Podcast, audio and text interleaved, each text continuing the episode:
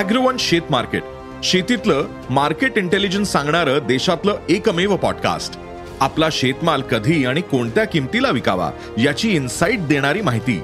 स्थानिक आणि आंतरराष्ट्रीय घडामोडींचा बाजारावर होणारा परिणाम शेतमालाच्या दरातील चढ उतार मार्केट ट्रेंड यांचा उलगडा. मार्केटबद्दल अपडेटेड राहायचे असेल तर हा पॉडकास्ट चुकवू नका.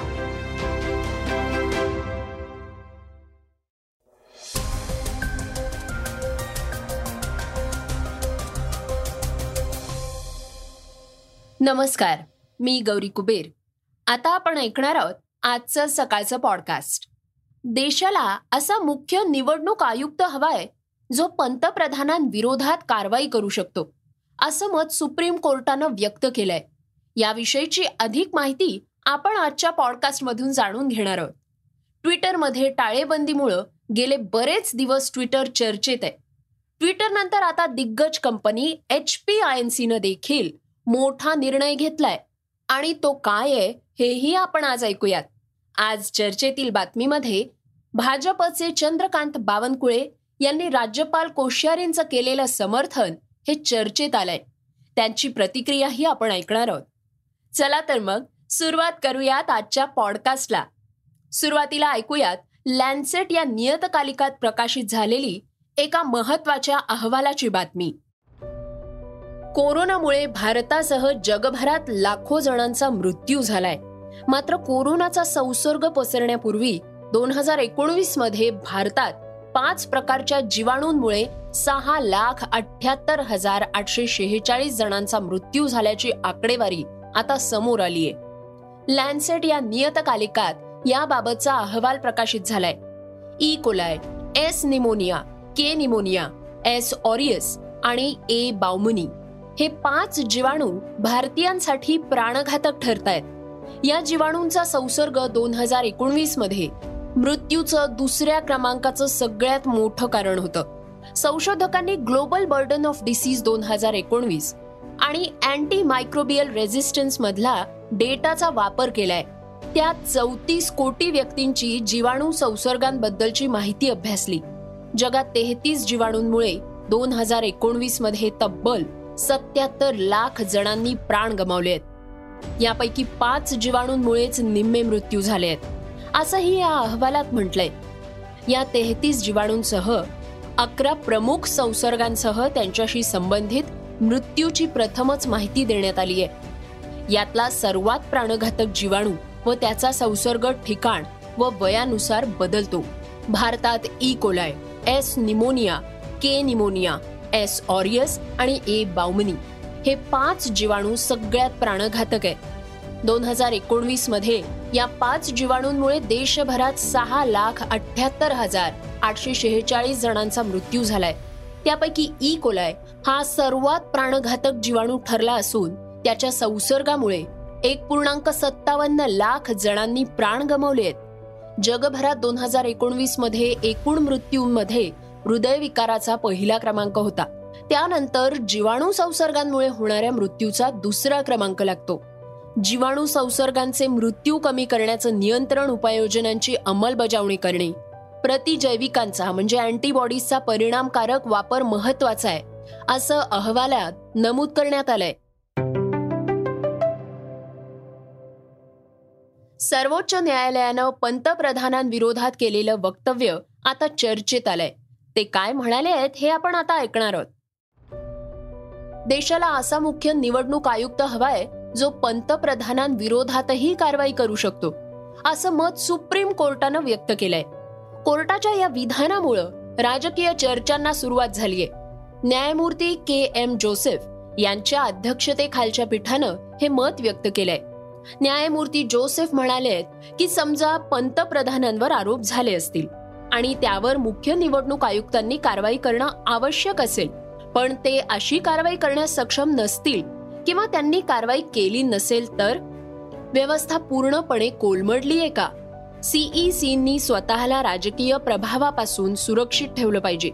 तसंच त्यांनी पूर्णपणे स्वतंत्ररित्या काम केलं पाहिजे. असे पैलू आहेत ज्यांचा तुम्ही अभ्यास केला पाहिजे. अनेक समित्यांनी सांगितलंय की निवडणूक व्यवस्थेत अनेक बदलांची नितांत गरज आहे. याबाबत राजकारणीही मोठ्या मोठ्यानं भाष्य करत असतात. पण काही होत नाही. दिवंगत टी एन शेषन यांच्यासारख्या सशक्त व्यक्तिमत्वाच्या सीईसीची गरज असल्याचं निरीक्षण सर्वोच्च न्यायालयानं नोंदवलं होतं. आम्हाला सीईसी पदासाठी सर्वोत्तम माणूस शोधायचा आहे. प्रश्न हा आहे की तो सर्वोत्तम माणूस कसा शोधायचा?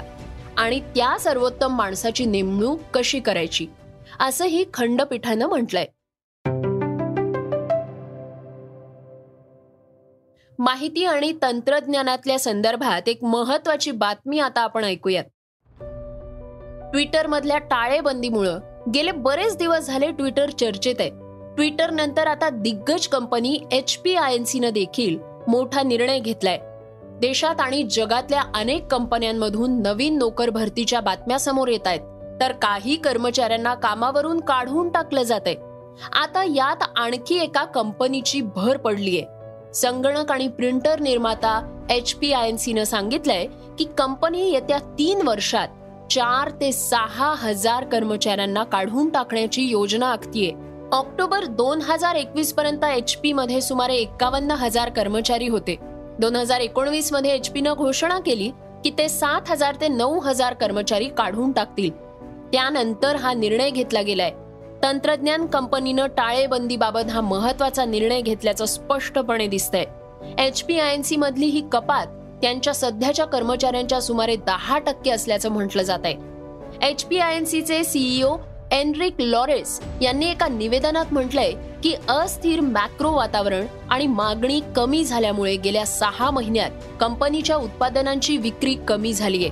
एच पी आय एन सीची टाळेबंदी हे सूचित करते की जगातल्या अनेक देशांमध्ये मंदीची भीती अधिक गडद होतीये.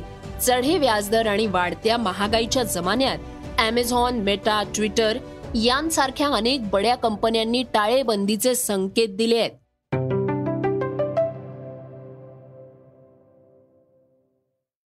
श्रोत्यांनो आता आपण जाणून घेणार आहोत आजच्या वेगवान घडामोडी. केंद्रीय कामगार मंत्रालयानं अमेझॉन इंडियाला कर्मचाऱ्यांच्या सक्तीनं कामावरून कमी केल्याबद्दल नोटीस पाठवलीय.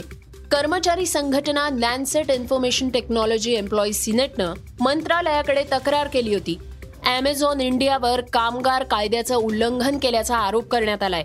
आणि अमेझॉन इंडियाच्या या निर्णयामुळे अनेक कर्मचाऱ्यांच्या रोजगारावर धोका निर्माण झालाय. इंडस्ट्रीज डिस्प्यूट ऍक्टचा संदर्भ देत सरकारच्या परवानगीशिवाय कंपनी आपल्या कर्मचाऱ्यांना कामावरून काढू शकत नाही असं युनियननं म्हटलंय. सरकारनं कंपनीला बजावलेल्या नोटीसमुळे कर्मचाऱ्यांना दिलासा मिळालाय. मेटाचे सीईओ मार्क झकरबर्गनं अलीकडेच अकरा हजार लोकांना कामावरून काढून टाकलंय. कामगार कपातीबद्दल मार्कनं माफीही मागितलीय. आता खुद्द मार्क झकरबर्गनं राजीनामा दिल्याची बातमी आहे झकरबर्ग पुढच्या वर्षी म्हणजे दोन हजार तेवीसमध्ये राजीनामा देऊ शकतात. झकरबर्गच्या राजीनाम्याचं वृत्त मेटा प्रवक्त्यानं फेटाळलं असलं तरी कंपनीच्या प्रकल्पातल्या सततच्या अपयशानंतर मोठे बदल करण्याची तयारी सुरू असल्याचं बोललं जात आहे मेटाचे संपर्क प्रमुख अँडी स्टोन यांनी राजीनाम्याचं वृत्त अफवा असल्याचं सांगून ते वृत्त फेटाळून लावलंय. बॉलिवूड अभिनेता पंकज त्रिपाठीनं आपल्या सहज अभिनयानं प्रेक्षकांच्या मनात एक वेगळं स्थान निर्माण केलंय. आता अनेक निर्माते त्यांच्यासोबत काम करायला उत्सुक आहेत. पंकज त्रिपाठी जवळ बॉलिवूडच नाही तर साऊथ सिनेमांच्या देखील ऑफर्स आहेत. पण पंकज त्रिपाठींना मात्र साऊथ सिनेमात काम करावं असं वाटत नाही. याबद्दल ते म्हणाले की भाषा माझ्यासाठी अडसर नाही पण हिंदी सिनेमाला माझं कायम प्राधान्य राहील. कारण हिंदी भाषा मला उत्तम येते आणि त्यामुळे काम करताना सहजता येते. तेलगू आणि मल्याळम चित्रपटांना मी न्याय देऊ शकणार नाही कारण त्या भाषा मला समजत नाही असंही पंकज त्रिपाठींनी म्हटलंय. फुटबॉलचा स्टार खेळाडू रोनाल्डोनं गेल्या महिन्यात प्रशिक्षक टेन हेग यांच्यावर नाराजी व्यक्त केली होती. त्यानंतर मँचेस्टर युनायटेड हा इंग्लिश क्लब त्यानं सोडलाय. रोनाल्डोनं साथ सोडल्यानंतर मालकांनी मँचेस्टर युनायटेड क्लब विकायला काढलाय. अमेरिकेच्या ग्लेझरनं पदभार स्वीकारल्यानंतर सतरा वर्षांनी क्लबची मालकी बदलण्याची प्रक्रिया सुरू केली आहे दोन हजार तेरा पासून क्लबनं प्रीमियर लीग जिंकलेली नाहीये. या क्लबची किंमत सुमारे पाच अब्ज युरो इतकी आहे मँचेस्टर युनायटेड क्लब विकण्याच्या बातमीमुळे क्लबचे चाहते नाराज झाल्याचं म्हटलं जात आहे श्रोत्यांनो आता आपण ऐकणार आहोत आजची चर्चेतली बातमी. काही दिवसांपूर्वीच राज्यपाल भगतसिंग कोश्यारी यांनी शिवाजी महाराज हे जुन्या काळाचे आदर्श आहेत असं वादग्रस्त विधान केलं होतं. त्यांच्या वक्तव्यानंतर राज्यात संतापाची लाट उसळलीय तर राज्यपालांना राज्याबाहेर हाकलून दिलं पाहिजे अशी मागणी करण्यात आलीय दरम्यान भाजप नेते चंद्रशेखर बावनकुळे यांनी राज्यपालांच्या वक्तव्याचं समर्थन केलंय. ते म्हणाले राज्यपाल महोदय ज्या दिवशीपासून महाराष्ट्रात आले त्या दिवशीपासून छत्रपती शिवरायांच्या म्हणजे शिवनेरी किल्ल्यावर ते गेले. छत्रपती शिवरायाच्या बाबत जे जे विषय आलेत त्यांनी अतिशय संवेदनशीलपणे त्यांनी आपलं काम केलं. त्यांच्या रोजच्या भाषणामध्ये बोलण्यामध्ये छत्रपती शिवरायाचा उल्लेख आहे. त्यांनी कधी इतिहासाला छत्रपती शिवरायाच्या प्रतिमेला कधी टाचणीवरही त्या ठिकाणी डॅमेज करण्याचा प्रयत्न केला नाही ते करू शकत नाही. राज्यपालांच्या या वक्तव्यानंतर संभाजीराजे उदयनराजे भोसले संजय राऊत यांनी संतप्त प्रतिक्रिया दिली होती. ज्यांना छत्रपती शिवाजी महाराजांविषयी आदर नाही त्यांना राज्याबाहेर हाकलून दिलं पाहिजे असं म्हणत त्यांनी संताप व्यक्त केला होता. श्रोत्यांनो हे होतं सकाळचं पॉडकास्ट आजचं सकाळचं पॉडकास्ट तुम्हाला कसं वाटलं? हे आम्हाला सांगायला विसरू नका. तुमच्या प्रतिक्रिया सूचना आमच्यापर्यंत जरूर पोचवा. आणि सगळ्यात महत्वाचं म्हणजे सकाळचं पॉडकास्ट तुमच्या मित्रांना कुटुंबियांना नक्की शेअर करा. तर आपण उद्या पुन्हा भेटूयात. धन्यवाद. Script and research Yugandhar Tajane Neelam Pawar. वाचा बघा आणि आता ऐका आणखी बातम्या. ई सकाळ डॉट कॉम वर. तुम्ही हा पॉडकास्ट ई सकाळच्या वेबसाईट आणि ऍप वर सुद्धा ऐकू शकता. विसरू नका या पॉडकास्टला आपल्या आवडीच्या पॉडकास्ट ऍप वर सबस्क्राईब किंवा फॉलो करायला.